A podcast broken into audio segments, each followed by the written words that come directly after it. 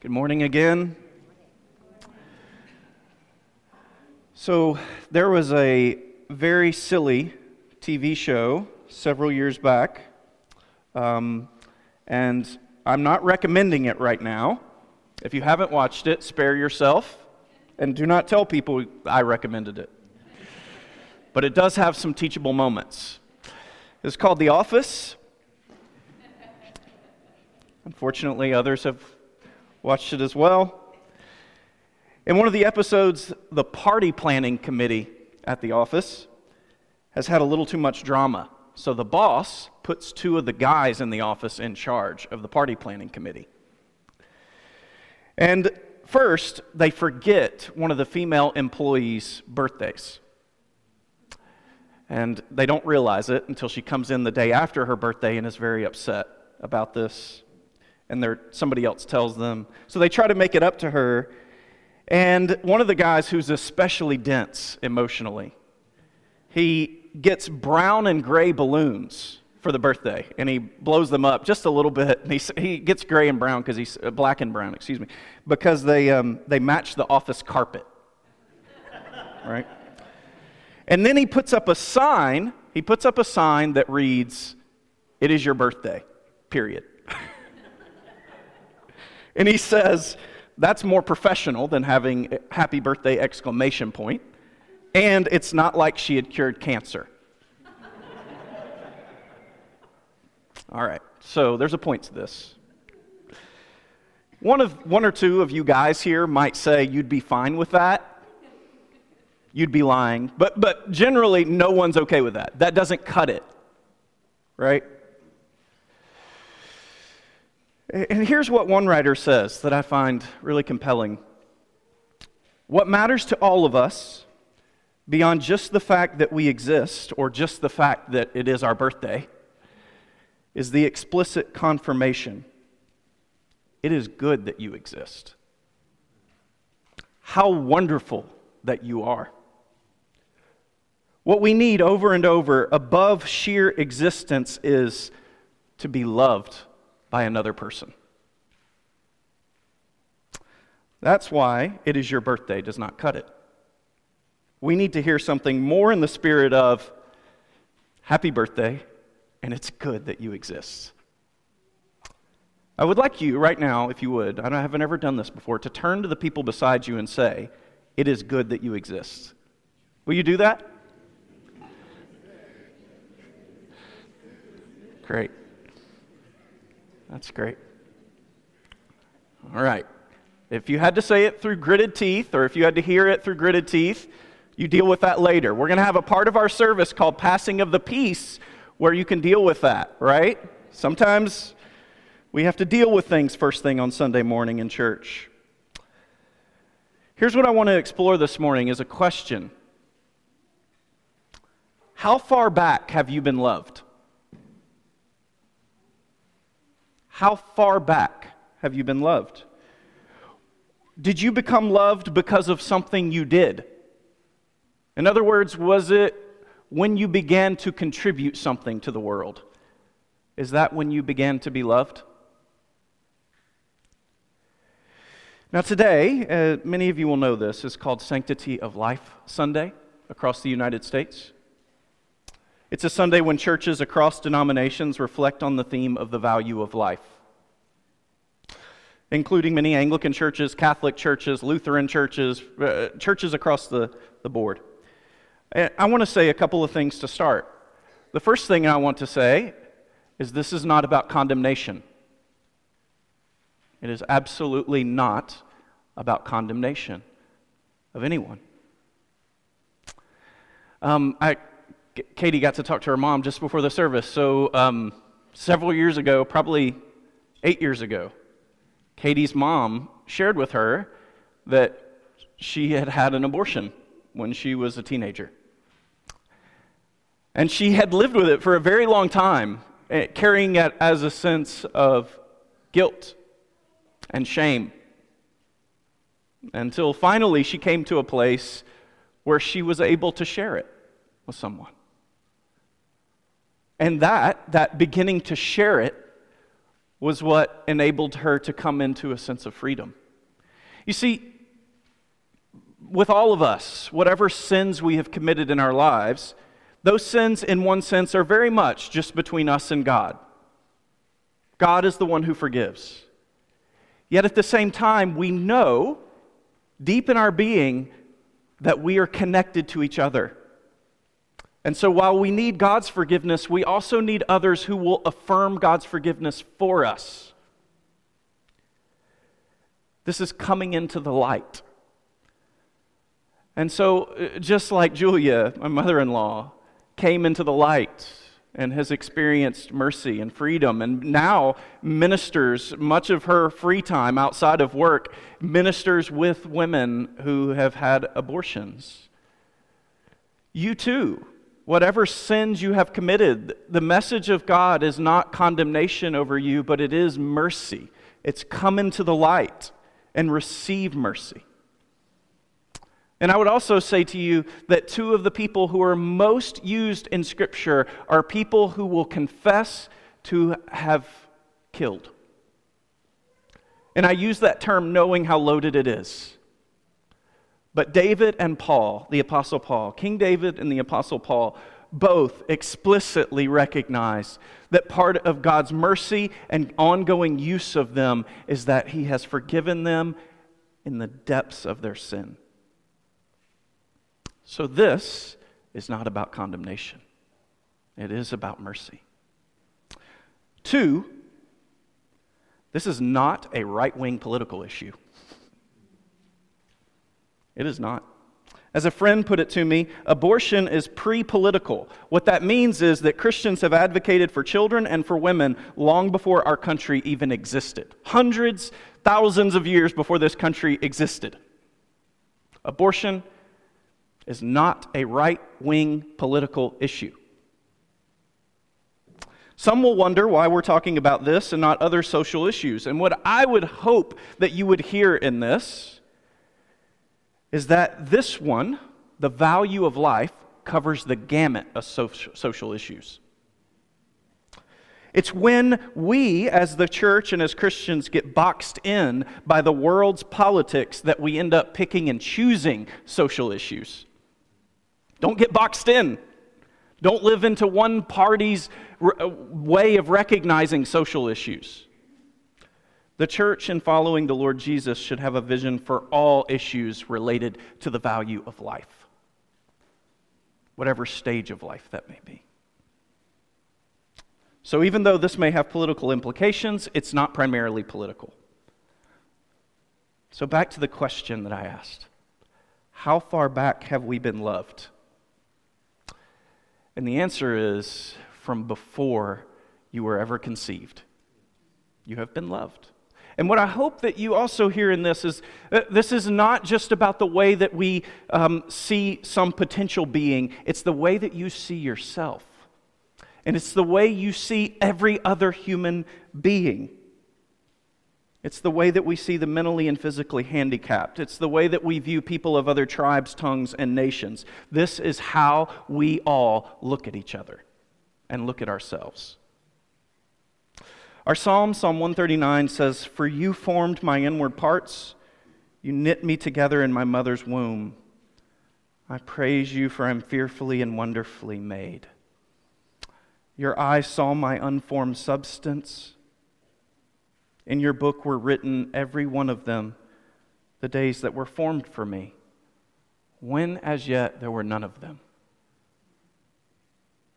God sees people before they are visible, before they are seeable, before they are visible or detectable by our, our technologies, no matter how sophisticated they become. And this visibility that we have before God gives meaning and value to our lives, especially in the midst of trials and suffering. He sees you. God speaks these words over the prophet Jeremiah Before I formed you in the womb, I knew you. And the apostle Paul feels the freedom to speak these same words over himself. This is not just for the prophet Jeremiah.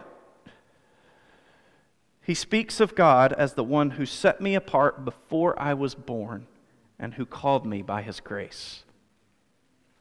That's, that's you. God set you apart before you were born, and He called you by His grace to be His child. That's you. That's me. Julian of Norwich is the first woman we know of to have written a book in English, or a published work in English. And she wrote uh, following a deathly sickness in which she experienced a vision of Christ in his sufferings. And following the vision, she was restored to health miraculously. And here's one thing that Julian wrote Just as we shall exist without end, so too we were treasured in God, hidden, known, and loved from without beginning. I want to read that for you again.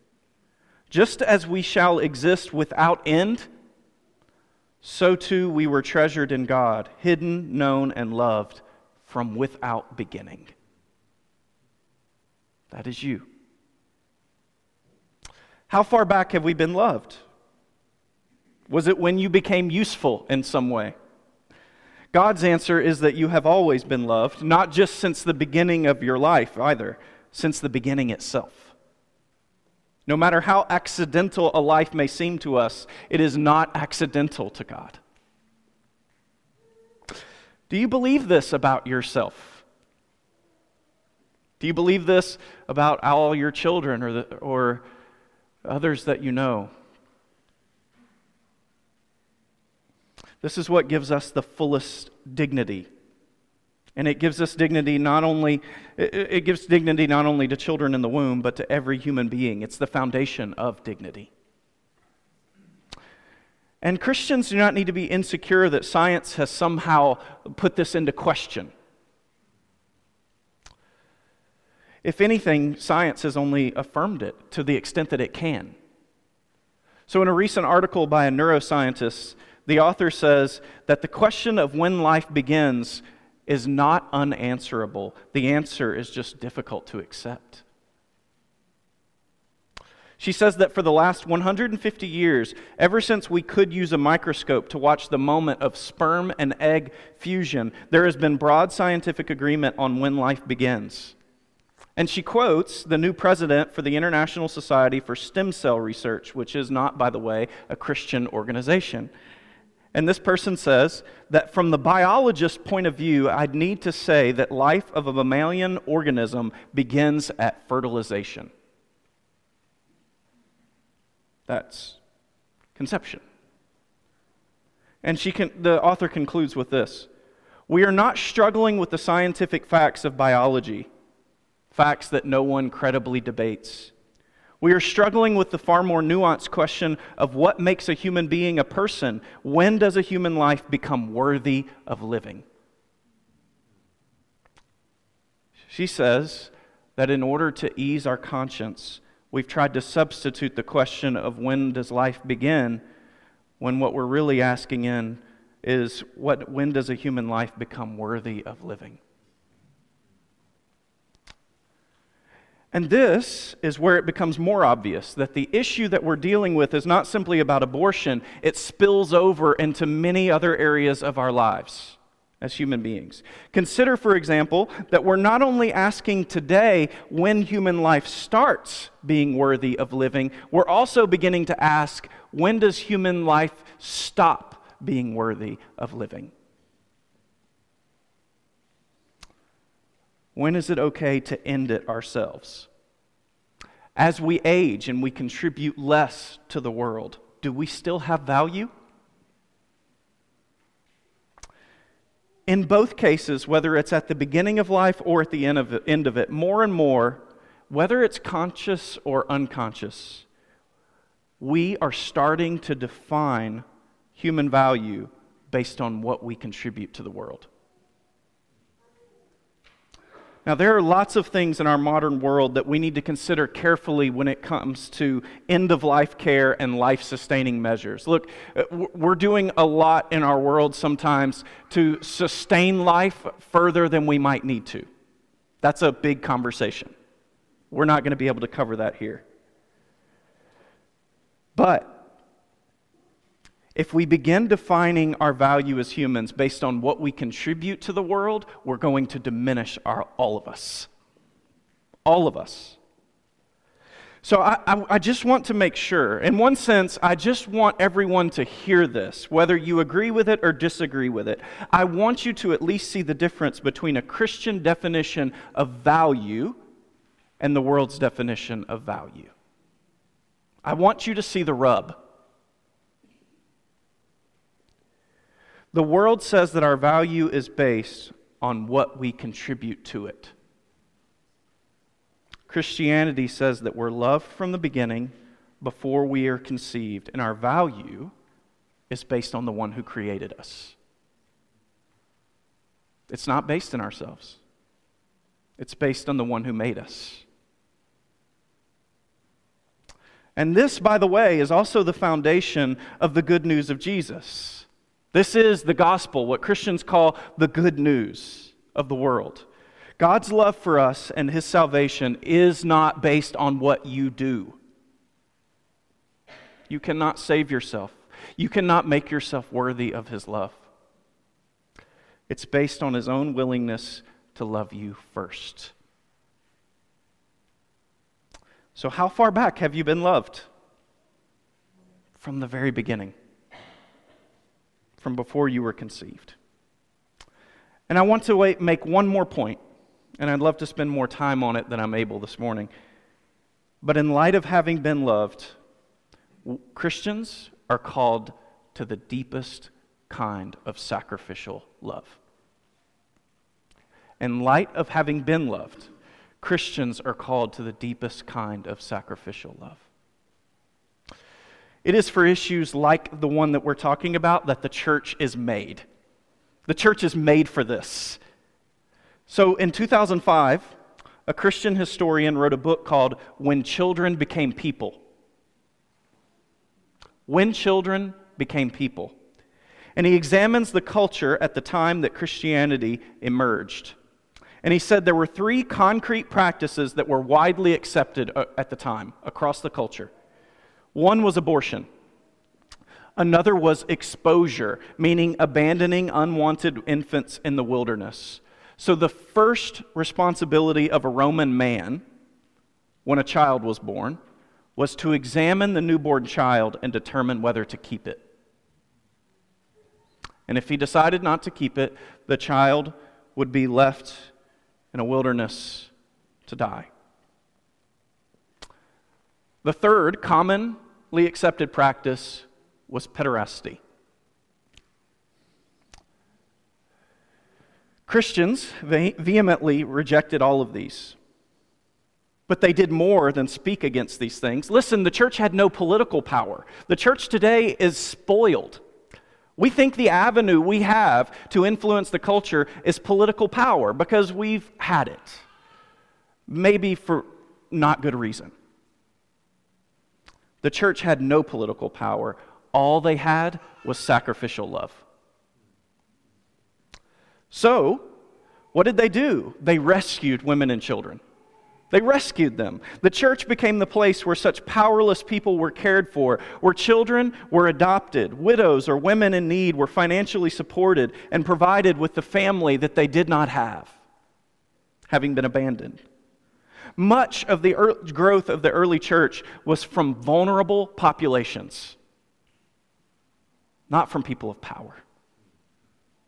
Christianity had no political power, but what they did have was sacrificial love. And this is the church's calling in the world, not merely to preach. Look, this is part of what we're called to do, what we're doing right here. It should start every week, but this is not all we're called to do. The church's calling is to act in sacrificial love based on the love that's been given to us. How do we do these sorts of things at Church of the Lamb? Well, I, I hope that you'll help me answer that question. But a couple of things. We, we need to think about how we do it inside our church, and then we need to think about how we do it outside our church. Both of these are vital. One thing I'll say about inside our church we should be a church that encourages families to have as many children as they can. And I mean it. Listen, when you hear that a couple is pregnant again, don't ask, Do you know how this happens? Do not. Say, What do we do to help? Be excited with them. We should not discourage the growth of the church by children. They're a gift. Why would we stop receiving a gift? Why? We prioritize the care and formation of children at the church level, but also in all our homes. We need to be present to children in ways that our fast paced world is not necessarily set up to support. Listen, all of the advances of eh, technology in our world that adults are using and addicted to, they don't bless our children. They need us. They need our presence. They need us to set those things aside so that we can be with them and look them in the eye and say, It is good that you exist. That's what our children need from us. That's what they need from all of you in the church. Listen, children are not just important to the parents and grandparents, they're important to all of us.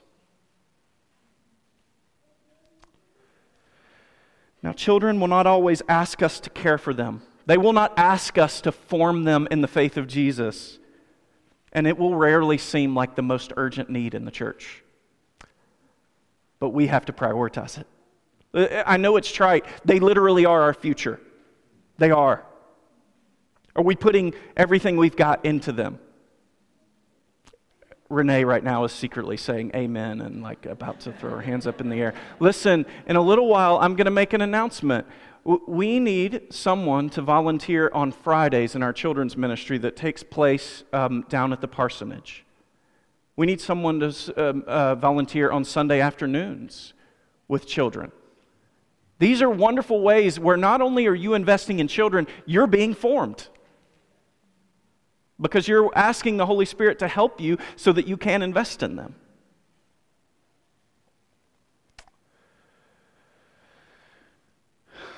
I want to challenge us that one of the best ways we can love sacrificially is by preparing ministries in our church to receive well families and children who come to us.